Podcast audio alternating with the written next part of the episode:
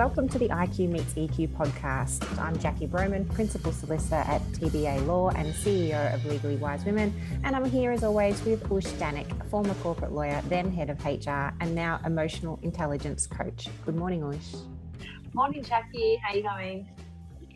Good, good. We're both locked down still. we are. I think, you know, we'll be like this during the Christmas episode of uh, our podcast with our Christmas jumper in lockdown. Yeah. Yeah, we're just getting into routine really now, aren't we, with it? Yes, exactly. Not much we can do apart from just embrace it, embrace mm, the situation we're in.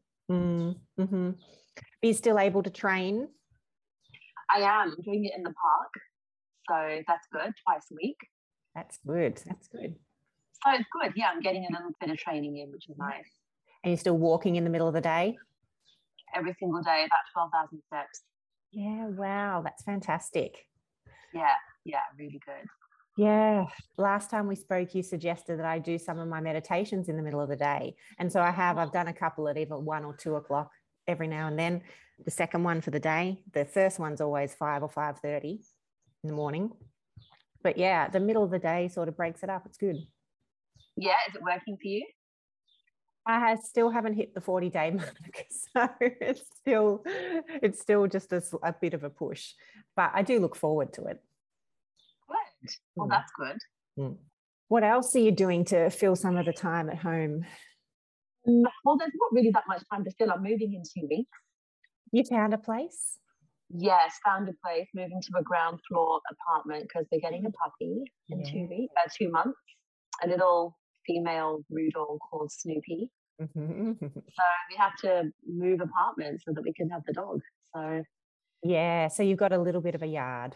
Yeah, exactly. A little bit of a space. We've got a little bit of a courtyard on both ends of the apartment. So mm-hmm. not as much space as I'd like, but it's a good start. And then yeah. in 12 months' time, we'll just look to move again once Snoopy's a little bit bigger. Mm, mm. And once I suppose the rental market's not so crazy. Exactly. It just took forever to find this place. So, yeah. Mm. Well, good. I'm glad that you got that resolved. Exactly. Now it's time for happy training videos and YouTube things to watch. Uh, yep. Get yourself ready. Mm-hmm. Good times ahead. I don't know how you did it with two, seriously. Well, if one learns, the other follows a little bit. So that sort of made it a little bit easier. But also, they gang up on me. So, mm. mm-hmm. Sounds like we're talking about kids. Oh, I don't know how you're coping with two. Yes, that's funny. I had a really great chat this time round with Kate Dillon. Kate's a former lawyer as well, although kept her sort of finger in the pie. And she's created a business called She Lion, creating really quality bags from sustainable fabrics and she's really gone out and taught herself a lot about design thinking and then applied that when she was still working part-time in law to law as well and looking at innovation and talking to lawyers and how to do things better. It was really quite interesting. And during lockdown in 2020 she had quite a hard time of it but still ended up coming up with this amazing uh, campaign and developing a jumper completely from sources and businesses in Melbourne. So, really interesting. Let's have a listen. Kate, welcome to the podcast. How are you? I'm good, Jacqui. Thank you for having me. I'm so excited to have you. Matt Gaffney, who is actually a former guest on the podcast as well, introduced us yes. and told me a little bit about your story, sent me a video, which we're going to put in the show notes so people can watch as well. Wonderful. And I just had to have you to find out more about your story because you've had quite a few changes in your lifetime so far, and it sounds really exciting. Oh, thank so you. So I want to go back when you were a little girl what did you actually want to be? Uh-huh, well, an actor of all things. Wow. Yeah, yeah. I wanted to be an actor yeah. very badly. And or a fashion designer. Um, and um, I uh, absolutely pursued acting all through school and probably very painfully for my parents, unfortunately, like every play and everything else. And then even at uni, my parents had convinced me that uh, law was as close to acting as possible. So I did a drama major in my arts degree with a law degree. but um, yeah, I don't think law is that close to acting. It's definitely not like Law and Order or Boston Legal, um, but no. uh, it's definitely been a great degree to to to complete. And yeah. I think you know it's kind of like the new art degree, isn't it? These days, law. Mm, yeah. Yes, it is. It is. But that's interesting that your parents said that about law because I took it so seriously, and yet quite a lot of people do approach it as a game, or you know, the advocates do approach the courtroom like a stage. So you know, there's some merit to that. Oh no, no! I, uh, when I was doing it, it was very serious. I'm not one of those people that's sort of naturally gifted that just gets things. I had to work hard and study hard to to do it. So mm-hmm. you know, mm-hmm. it was definitely serious when I was um, studying. All right. So career path. Then you did the double degree. Yep. Then what happens? What happens when you go out into the real world? Well, I was fortunate enough to, to go on an international exchange. I think it was third year. I convinced the uni that that I should be able to go. You're supposed to go in fourth year, and I went in third year because I couldn't make the subjects match up, and was very fortunate to be able to be granted the ability to go. And went to Uppsala in Sweden, mm. and that was just life changing that was uh, if anybody gets the chance to go on exchange when they're at uni ever again give after covid absolutely do jump at that opportunity if you can. But i met someone over there that introduced me to the concept of fashion law in new york and was just blown away by the concept and like thought, you know, this is it. This is this is what I'm meant to do. This is my calling. So found out everything I could about it and started studying the New York Bar by correspondence. Wow. And received this like hilarious package of like telephone books worth of past exams and things to study that was actually no exaggeration taller than me when you oh. line them all up. And they were like telephone books um, that you look at. Oh yeah, it was 222 hours of lectures and 36 subjects, and you have to get mm. a 65% average across each of the subjects to mm-hmm. pass. Out of a thousand marks, you need 665. So I was studying for that, and I'd obviously told everybody about that, and then I wanted to go and do fashion law. And this was just before I had finished my degree, so it was the year before I started articles. I'm that old now; they don't even call it articles no, anymore.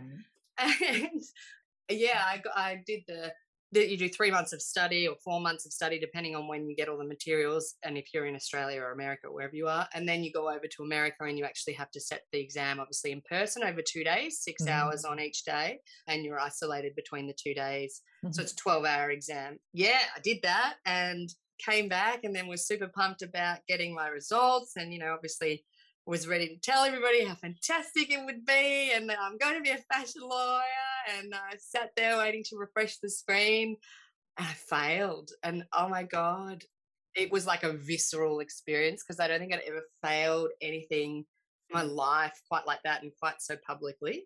And it was by, I keep saying it's 1%, but it's actually 0.01%. I failed by 10 marks. I got 655 out of a thousand, and you needed 665. Uh, and uh, Oh, I was just so devastated. Anyway, I yeah, just remember my stomach like feeling like my stomach had dropped out of my body and my heart was like pounding so hard. It was just so upsetting. Anyway, yeah. my family turned around and just said, you know, that is upsetting, but just do it again. Yeah. and uh, I was like, right, okay. And uh, yeah, so such a big thing to do again though like their well, process is so so different from our process It two is. it's like, days it's like your whole law degree in mm. two days of exams and there's six hours no breaks either mm. um two days and it's mm. honestly like all of the law subjects and then all of the civil procedure mm. rules as well so it's like doing the bar course and all of your law degree in two days yeah and then it's like specific new york law on one day and then American general law on the next day. anyway, so I then started articles and started studying again before and after work, which was obviously really intense. But, you know, I was so determined. There was an absolute fire that I was not going to fail the next time. and I did pass, which was right. great. Uh-huh. But I think that's been like the pivotal lesson in my life so far that sort of told me you can't be scared of trying and falling over and not trying because you're going to fall over. It's more about the fact that you have to be open to falling over and then picking yourself up again. And I think having such a public failure and a professional setting and so far reaching because I had told so many people because it was such an ego thing to be able to say the bar exam. And I was like, oh, how'd you go with that? I was like, well, I'm doing it again. but yeah, no, I think it was a really good thing was the best thing I could have had happen to me. And it's made me really lean into being a bit more risky and probably why I have done so many different things because I've really decided, well, no, why not? You know, I, I don't think I could fail as quite as badly as that again. I mean, I'm probably, I'm sure I probably could, but it was so embarrassing. Everything else I've done since then hasn't been anything anywhere near as embarrassing as that. And so I've thought, yeah. you know, there's absolutely no reason why you shouldn't give something a go. And you know yeah. Huge lesson. Yeah. And as you say like the embarrassment and just the the soul sinking of it because of what people are going to think more so yeah. than anything. Yeah. But that Which was the worst that happened. So wow. Yeah. Hmm. and that's the other piece that you pick on, up on hmm. massively. I think it's an age thing too. You get to the point where you're like other people's opinions are out of your control and other people's opinions are their business and not your business and you should only worry about what you can control mm. and i have no control over that piece and so you kind of have to let that go and again i think that was like totally an age thing you know like i did the bar mm. exam a mm. long time ago now it's like 2007 mm. and 2008 mm-hmm. So i'm a lot older and wiser and wrinklier now um, but in hindsight I, I feel like that's a big piece of it too. Very much so. Yes. It's a pity we have to learn that. Why can't that just be something we know? Oh, I think it's uh, yeah, yeah, uh, yeah. That would be lovely. That, it's yeah. like it's also like being in your twenties and you know they're feeling like you know everything, and mm-hmm, then getting to your 30s mm-hmm. and being like the more you know, the more you don't know. yes, yeah, very so, true, very yeah. true. All right, so you're doing articles. You've passed the bar. What do you do next? So I was at a fantastic boutique firm in financial services. The partner I worked for was amazingly supportive, and he knew that I really wanted to do fashion law.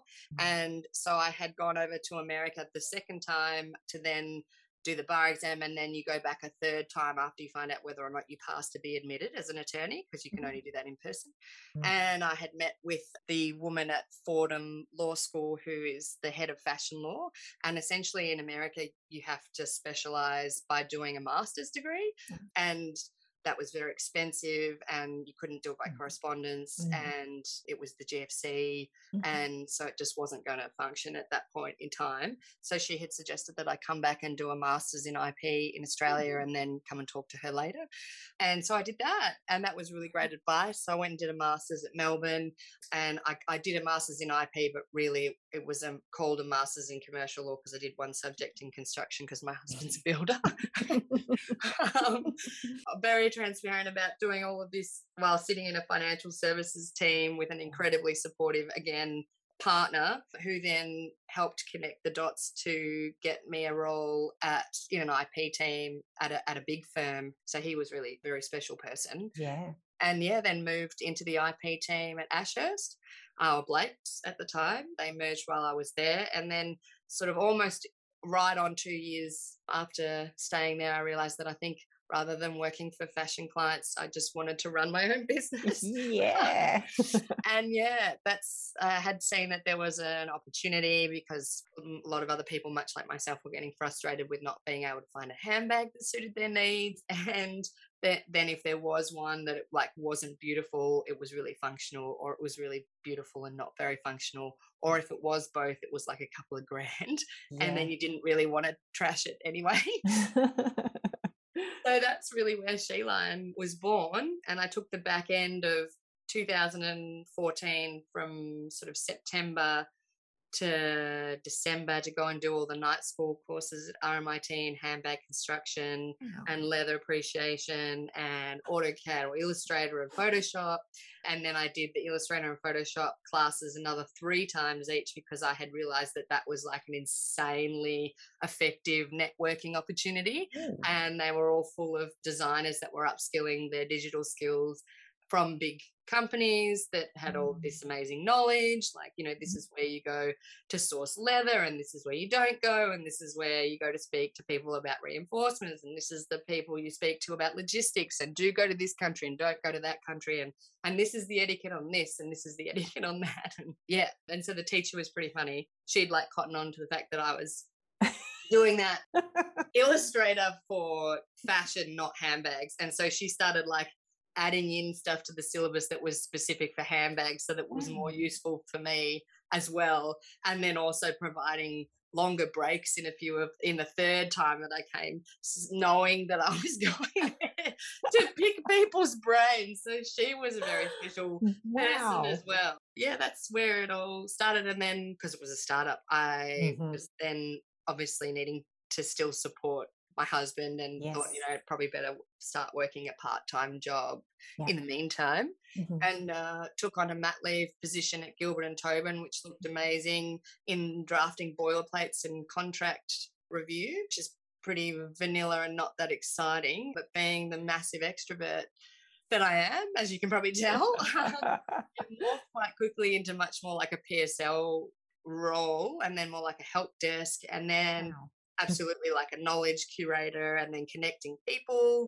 And then that morphed into more of an innovation space because we were connecting people and talking about process efficiency mm. and uh, it really grew from there. And then I sort of discovered design and mm. melding the two together and that there was such a thing as design thinking and yeah. pulling that into a business context and critical thinking and creative thinking and pulling all that together and gosh i really found my groove and passion there wow. have just really lent into that on the legal side and then also try and bring that into my handbags as well.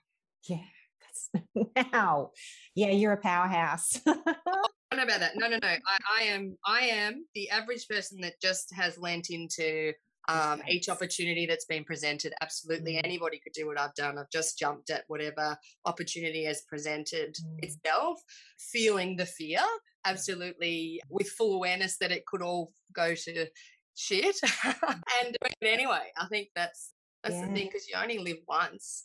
Yeah, I don't think that's I don't want to have any regrets at the end of the day, dearly, and definitely not for do, for not doing something or not trying something at least. Yeah. And with She Lion and the handbags, you've brought in this sustainability piece as well, because that's obviously something that's very important to you. And so tell us a little bit about vegan leather and how how that is even a thing.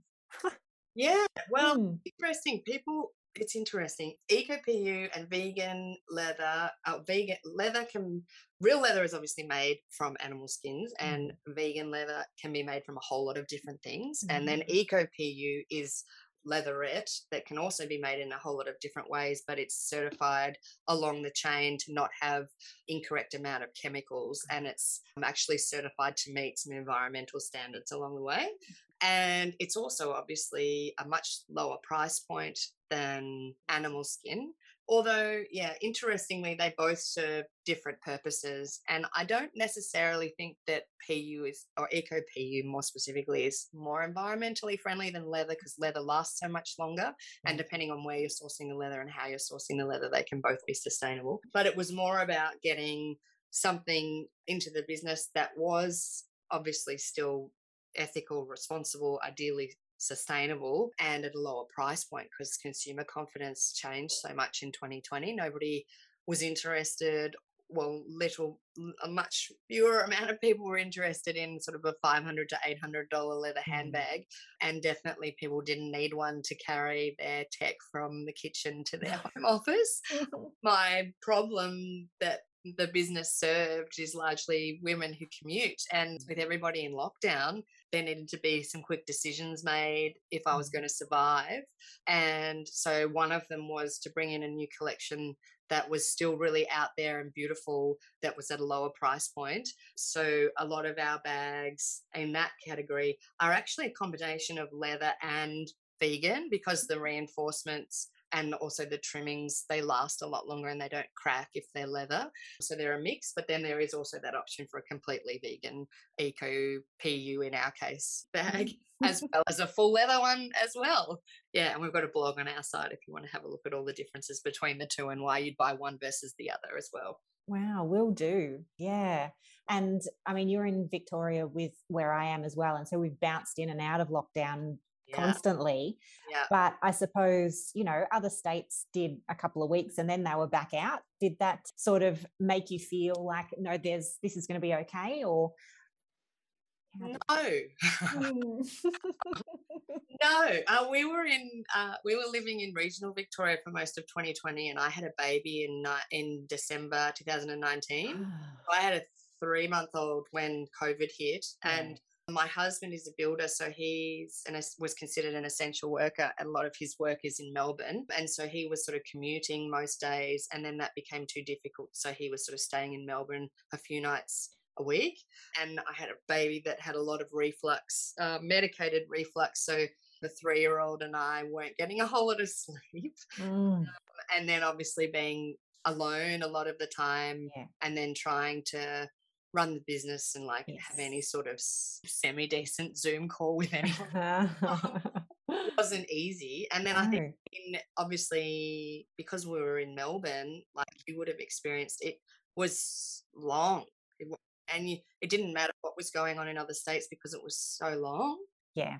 Yeah, that's right. I remember it was there was a lot of resentment and there was a lot of us versus them it feels like that may have dissipated a little bit because it feels like we're all sort of in it together a bit more at the yeah. moment. I think because mm. people actually experienced some of what we had. Yeah. And and now they understand because I don't know that you can understand it until you live it. And it's intense. Yeah, it's it's really hard, you know, whether you're whether I mean, I think it's probably yeah, it's really hard whether you're a stay-at-home mum, whether you're running a business or not. You know, if you're homeschooling, if you live alone, I mean, for a myriad of different mm. reasons, it's just really, really tough on mm. everyone. Yeah. Mm. Mm. I understand it's necessary, but it's really hard. Yeah, absolutely. And so it's just the your natural resilience then that you just kept putting one foot in front of the other and were like, well, what what else can I do? Because then you came up with this other whole new project as well during lockdown. So you, yeah, tell us about that with your sweaters. Well, that really came about. I have been a very big fan of slogan tops forever, and uh, particularly in lockdown, particularly because I was, you know, always walking around with the house at least with milk vomit and God knows what else on me, and with mm. one child trying to be connected to one breast, if not failing at that, and mm. him being upset most of the time, and then trying to do Lego or trucks or whatever with the other child, and then you know, upset that the business was dying essentially because we'd like lost more than 40% worth of sales. And I'd only three months previously invested huge amounts of capital into inventory for a high end exclusive run of leather mm. bags that was now made and on its way, although being delayed and logistics prices obviously 30% plus higher as well. Looking at like, you know, barely making ends meet each month and how do I afford all these subcontract subcontractors that I've got and how many bags do I have to sell to make sure I can pay the distribution center because what mm-hmm. will I do if I need to move all that stock out of there and just like you know need needing to do something and then mm. so upset that obviously all these other businesses were dying too and you know there's got to be something that that I can do, you know, it, even if it's really little. I mean, it needs to be something that's going to help me, but ideally something that will help a lot of other people as well. I had put this picture of myself on my personal Instagram, not the She Lion one, with this top that says superhero. I've got another one that says no pain, no champagne, and like a whole plethora of them. I hadn't put it up like a sort of reminder for myself, you know, we can do this. Women are amazing, you know, like a rally cry type, you know, pull mm. yourself together. It's okay. It's really hard, but it's going to be fine. Yeah. teach what you need to learn. yeah, yeah, yeah. And I had a whole lot of friends and family say, yeah, it's really tough. You know, we can do it. Why don't you make a top like that? Like, you know, you should make one with Walk Fearlessly, your tagline. I said, oh, oh, that's actually a really interesting idea. And knowing that um, I needed to probably create something that was entirely Australian made if I could, would be a great addition to the business. Handbags had sadly never really been an option to be manufactured here in Australia. We don't have the construction ability here anymore. The factories really aren't here anymore to be able to do it at scale and at a price point that people are willing to pay is just not feasible in Australia. Unfortunately, I would jump at it if I could, but it's just mm. not really not commercially possible any longer. I think it would have been 20 years ago. And a sweatshirt, I thought, would be really straightforward and like simple and like no worries. Like I could do that in three, four months. Yeah, easy. oh, so silly, so naive. I had no idea. But that's like benefit of Yes, you wouldn't start if you would have known. yeah, well, I don't know. I think I probably still would have, but uh, mm. yeah, I think it was like that's why I've become so passionate about. That's why I made the video professionally because I had made it in an amateur way. Mm. first. And I have like, oh, honestly, like no joke, like 15 hours of footage on my phone of all of these amazing people that I have interviewed on my phone, and then realized, you know, uh, this is something that everybody needs to know about. I had no idea as an average consumer, even with my manufacturing and design background with handbags and leather offshore, I had no idea how many technical people are involved in the making of a mm. garment particularly something that's where the fabric is made in Australia. And I feel like this is something that people need to know because then they understand why something costs the way it costs, but also then they understand how many jobs they're supporting. And then they mm. understand what it means to ethically pay other Australians, and mm-hmm. then also that we have this skill set here, and if we want to keep it, um, what is our succession plan? And this needs to be like discussed at a really top level. Like I think there mm. needs to be like government intervention to mm. support these people and to bring it back. Because if anything, COVID has sort of raised yeah global logistics. Mm. Yeah, we need to be less reliant on offshore and more mm. reliant here. But yep. and beyond that, there's so many benefits to that. Like there's right. landfill yeah wealth that can be brought mm-hmm. back here so many mm-hmm. jobs like like thousands of jobs in the textile industry that we lost in the last 20 30 years speaking to these veterans in the field and hearing their stories it was just in you know um, i was shocked and i have felt incredibly passionate about investing in that side of the story to make sure i'm amplifying that and people understand because I feel like I am that person that didn't know. And, you know, it doesn't really cross your mind. And it's not that it doesn't interest you, but it's you don't know until it, it, it does or, or you're in it. Yeah. And I think people would be really interested to know and and and it could make such a big difference to so many lives mm-hmm, mm-hmm. yeah it really hit home for me and you know i'd been in lockdown jumping on to instagram and buying a lot of junk and i mean some of it was you know women going home and making earrings and things which is cute and nice and supportive yeah. of them and stuff but yeah i think i think you're right. And i'm more aware of the landfill issue and the the junk that i chuck out and having like good quality stuff. Yeah. Mm. Mm. so yeah i think well i got my jumper so i love it. But how what's the response been to the video? Pardon me what's the response been to the video? Amazing. Yeah, it's been amazing. The response from all the people in the supply chain was honestly nothing short of overwhelming. I had been completely blown away by all these people just going out of their way to skill me up and make sure I didn't lose money and make sure things were done the right way and the best way. And then sharing all of their contacts to cross refer and find other makers that were sort of the best or the top in their field so that we could really showcase Australian skills with this I obviously am not by any means the first person to make Australian made. There are so many amazing brands that do Australian made. But what I didn't understand was that the end to end every single element piece is not a very common thing and and that is what makes this project special because absolutely every element involved in the jumpers apart from the spinning which we don't have the capability to have here but every other element has been has been done in Australia by Australian hands and Australian people, and and that's amazing because that's essentially 20 Melbourne businesses, two Sydney businesses, and more than 300 people employed. And and I'm tiny, I'm a small business, and if something like that can touch that many people, imagine what even just one SKU or one item in each of like a larger business doing that would would make and the impact that would have on on so many people and on our economy yeah you what's next then for kate dillon? Because i feel like there's no spinning in australia. I just had this image of you getting out like this well, they're stunning. I've been talking to Ralph about it. He's he's in. But Ralph is like the head of Top Knit Fabrics, and he's really keen to try and get an, a spinning facility in Darwin or in, in Queensland because I think that's closer to where the farm, the cotton farms are, and that's potentially where they would have it. Because at the moment, it all gets sent to England or India usually. So, as in the cotton comes from Australia, gets sent over there to be spun, and so unless you are actually following the DNA, essentially, it does get mixed with whatever is on the. So you couldn't necessarily say it was 100% Australian cotton.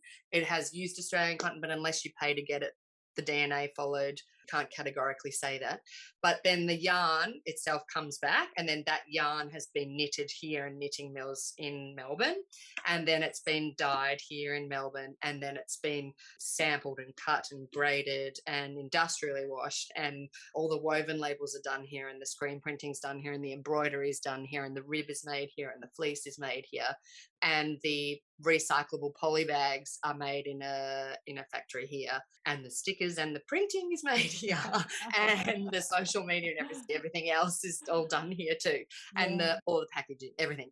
So yeah the point was to try and and obviously the point was to pull as many small businesses together as we could. So most mm. businesses sort of employ less than five people and and yeah, it's still touched that many people. So yeah, it's mm-hmm. been really positive for me to be involved in. It's obviously really beneficial for my business because I'm able to sell tops that benefit my business. But the, the good thing is that it also benefits all these other businesses in the supply chain because a portion of every business obviously gets paid something every time a top's made. And then when they're reordered.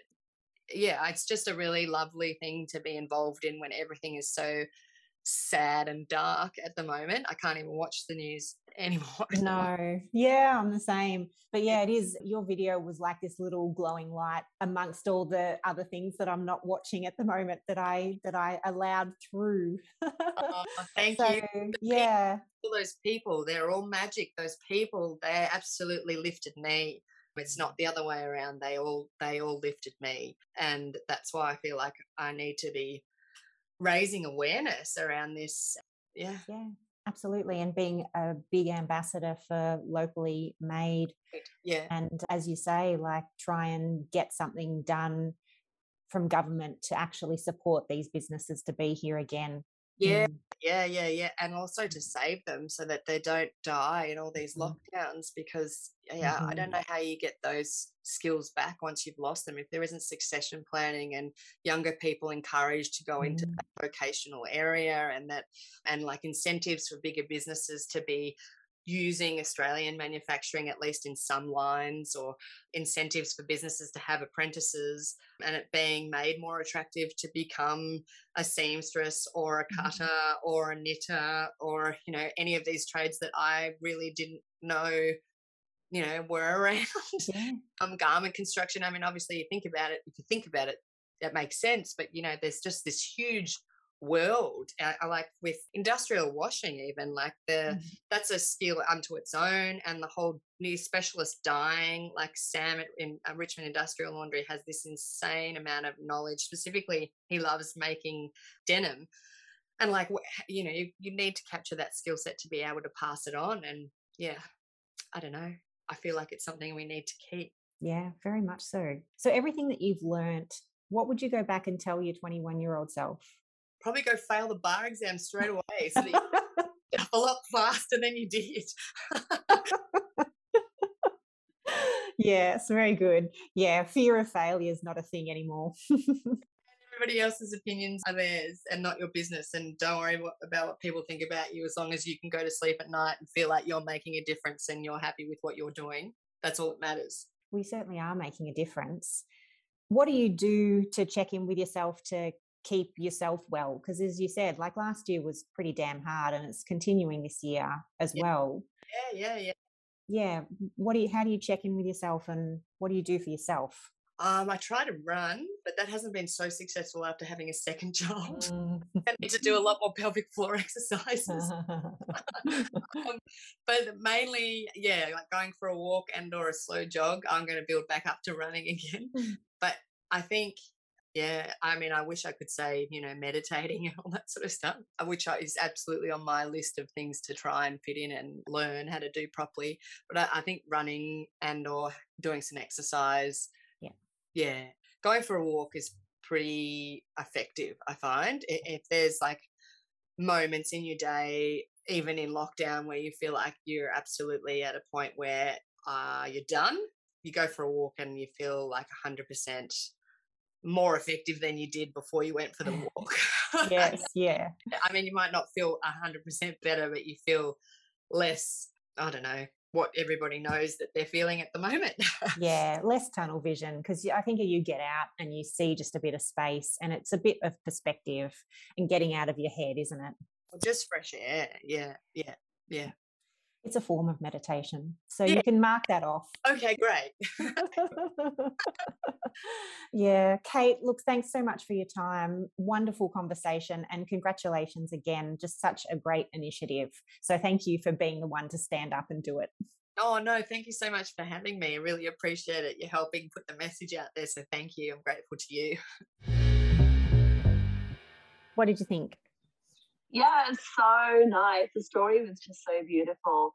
Just listening to the podcast, you know, just from the how she was waiting for her bar results, it reminded me of mine.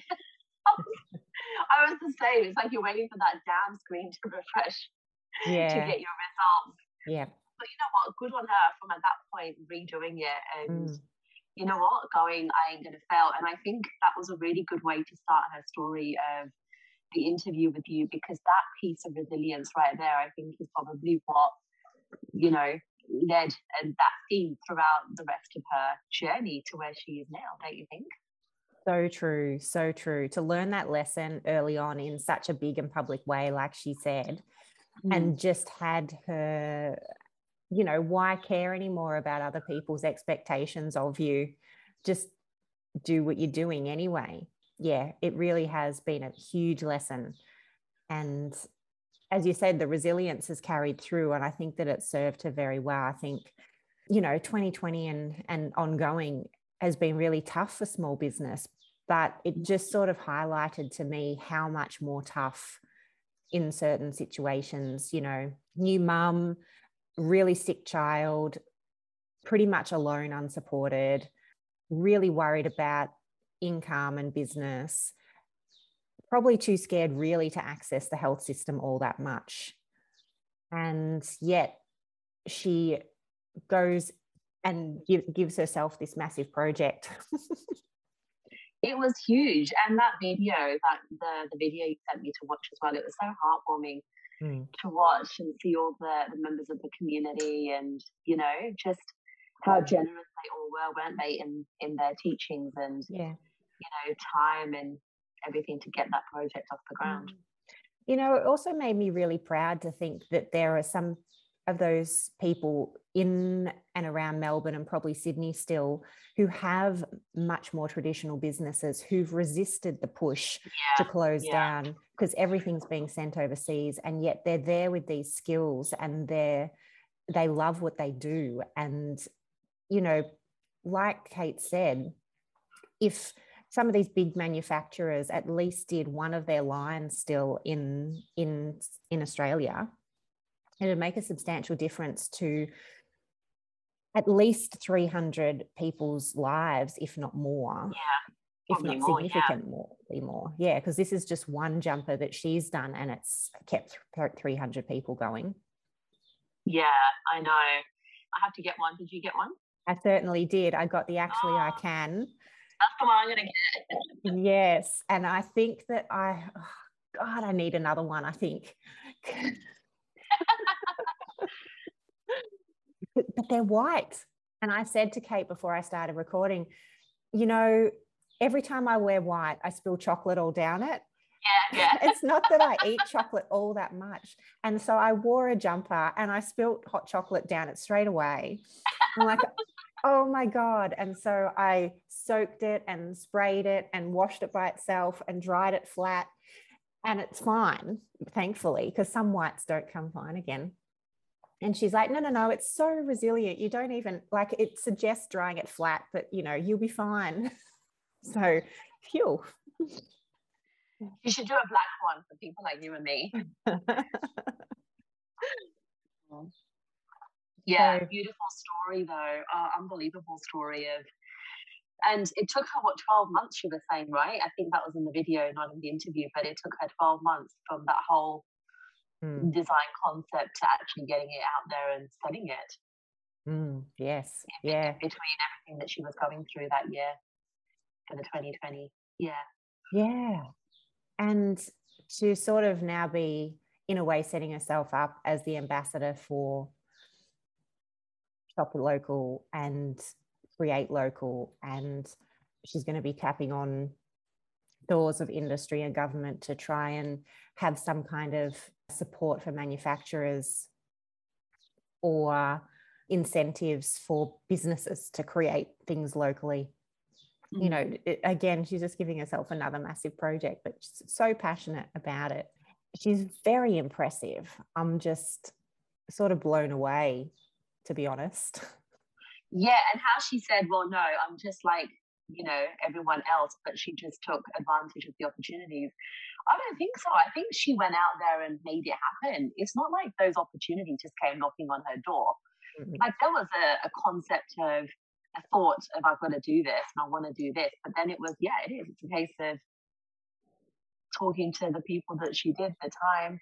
And and it's interesting how she did that amidst all the fear that she would have been going through. Because when she was telling her story, I was trying to put myself in her shoes of having ordered and produced these bags that people aren't going to want to buy because they're all at home.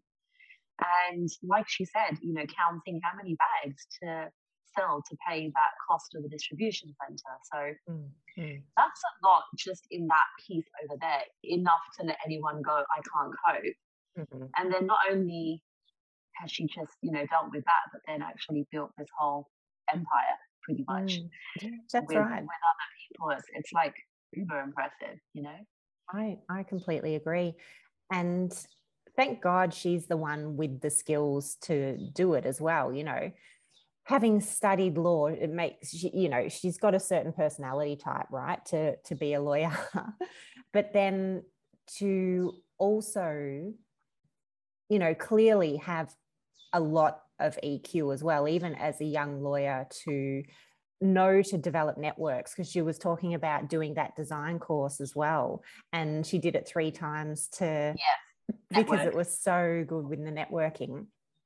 And then to bring that skill back to the law as well, you know, it's, it is what sets great people apart from the superstars yeah. It is. It's it's that follow through. I mean you know 12 months that journey would have been for her to push through. I'm sure it wasn't plain sailing. No. But even the thought process behind it to like methodically think about how am i going to do this? Who's involved? What am i going to be doing? It's it's massive hmm. massive. Mm. Mm-hmm. yeah. And while you know she's really grateful of all the industry people who sort of helped and guided her along the way and I think that people are willing to help to a degree, but I reckon that, you know, if an industry is slowly shrinking, they'd also be fairly defensive. Mm. And so they saw in her something that made them also want to invest completely in this project. And again, that's got to be EQ, doesn't it? It's got to be yeah. enrolling and endorsing people in a vision. Yeah. Is is that, isn't it?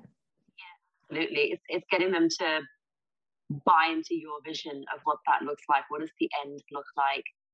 And I think the trick there is what does the end look like for them individually, but also collectively? Mm. So, you know, what are they going to be doing together as a community mm. that's going to make a difference? And mm. what a difference it is going to make and is making. Mm-hmm. Mm. And I think, I, I don't know, but she only does sweatshirts at the moment, right? I was thinking, you know, that line could totally just be different things. And, you know, I was thinking even just like kids' onesies, babies' onesies or something, you know, saying, actually, I can, would be amazing. Mm-hmm. I suppose where do you start with the project? It could it could be as huge or as as small as you like.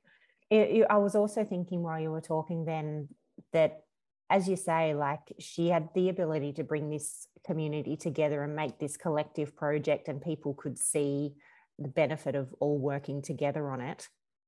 I think that that's a really feminine leadership type thing, isn't it? To bring together and lead as a as a team and a community a rather than pushing and leading from the the top. She sort of lifted them all up in a way. Yeah, yeah, and I think they also lifted her as well. I think it mm. was definitely both mm. ways, you know, where mm-hmm. they gave her the knowledge, they gave her the support, they gave her the introductions, and then, mm. You know, she leveraged all of that and, and brought it all together. Mm. I've been thinking a lot about the hero's journey. You know, you hear about that a fair bit and how you can apply the hero's journey to people's lives. But I heard recently from a lady about the heroine's journey rather than the hero's journey. You know, the oh, hero's oh, yeah. journey is very individual, but the heroine's journey is much more like the Wizard of Oz, where Dorothy actually brings people together and they all go on a journey together and they all help and discover each other together. Yeah, what I think that what Kate has done is very similar. It's not a hero's journey where she has battled through and done things alone and learnt something. It has been a heroine's journey where there's been a collective learning and, and coming together. Hmm. Absolutely, yeah. Totally like Dorothy, right? Yeah. yeah, it's going to be really exciting to see where that project goes. And I also think, you know, the bags will take off again once people are back out there. And, you know, the good thing is she'll have that range ready to go as soon as everyone's back out there at work. Absolutely. Yeah, that's right. And this project with the jumpers will probably just garner more support and than she would have otherwise had potentially because we all know what she stands for now. Absolutely. Absolutely. Mm. Yeah, it just makes you think, isn't it? Like that whole saying that everyone has 24 hours in a day. How are you spending yours? Doesn't it make you think of that? And there's certain people, right, that achieve so much in the same amount of time that everyone else has. Yeah. And it's just so admiring to see and, you know, listen to the story. Mm. Yeah, absolutely. So, what are you going to do with your 24 hours? combination of work, packing. Yeah. Yeah, just loads, loads to do at the moment. It's just a bit crazy. Yeah. Yeah. Yeah. What about you? Yeah. Look, the same. Eh, you know, it's funny when I think that I'm busy sometimes and then the intensity level goes up another two notches, you're like, how yeah. the hell did I think I was busy before? Yeah. yeah. That's like this week for me. It's been about like no joke, 16 hour days. Oh. And then at the end of the night, I'm like, I'm just like dead. Yeah. So yeah, it's just it's hectic at the moment, but it's mm. good we shouldn't complain for being busy. It's better than you better know the opposite. Absolutely. Better than the opposite and then having it affect you know our mental health and thoughts and all that sort of stuff. So yeah, that's right. That's right. Because at the moment, there's not really any time to think, is there? no, exactly. so yeah, just got to embrace the routine that we're in at the moment. I think, and mm. that's all we can do. Mm. Mm-hmm. That's right. And try not to, I suppose, absorb too much of the negativity because there's a hell of a lot of it yeah, I'm just trying not to read anything at the moment about it or buy into it. I'm not even doing the listening or looking at the updates or numbers anymore. Mm. You know, I'm just like don't don't want to know. And I'm sure someone would tell me when we can travel again, and not travel, but like move out of our homes. Yes. So I'll just wait for someone to go. Oh, by the way, yeah. we can actually now get back to work. I'm like, okay, cool. Yeah, yeah. The school will be calling and say, um, why is know? until then, I'm just going to be in my own little bubble for a while. So. Yeah, yeah, yeah. Very good. well, we'd love to hear from people. You know, this story was great and continuing the conversation and reaching out to support Kate would just be wonderful if people could do that. We post the podcast on iqmeetseq.com.au. And of course, we do a post onto LinkedIn. So, love to hear from you if you would like to comment there. Otherwise, if you want to reach out to us, Ush, where can they find you? Yeah, eq.academy. Brilliant. And I am Jacqui at legallywisewomen.com.au. Amazing. Yes. Another one down, number 74, this one is. So we're creeping ever closer to 100. Yay! All right. We'll chat with you next time. Catch you later.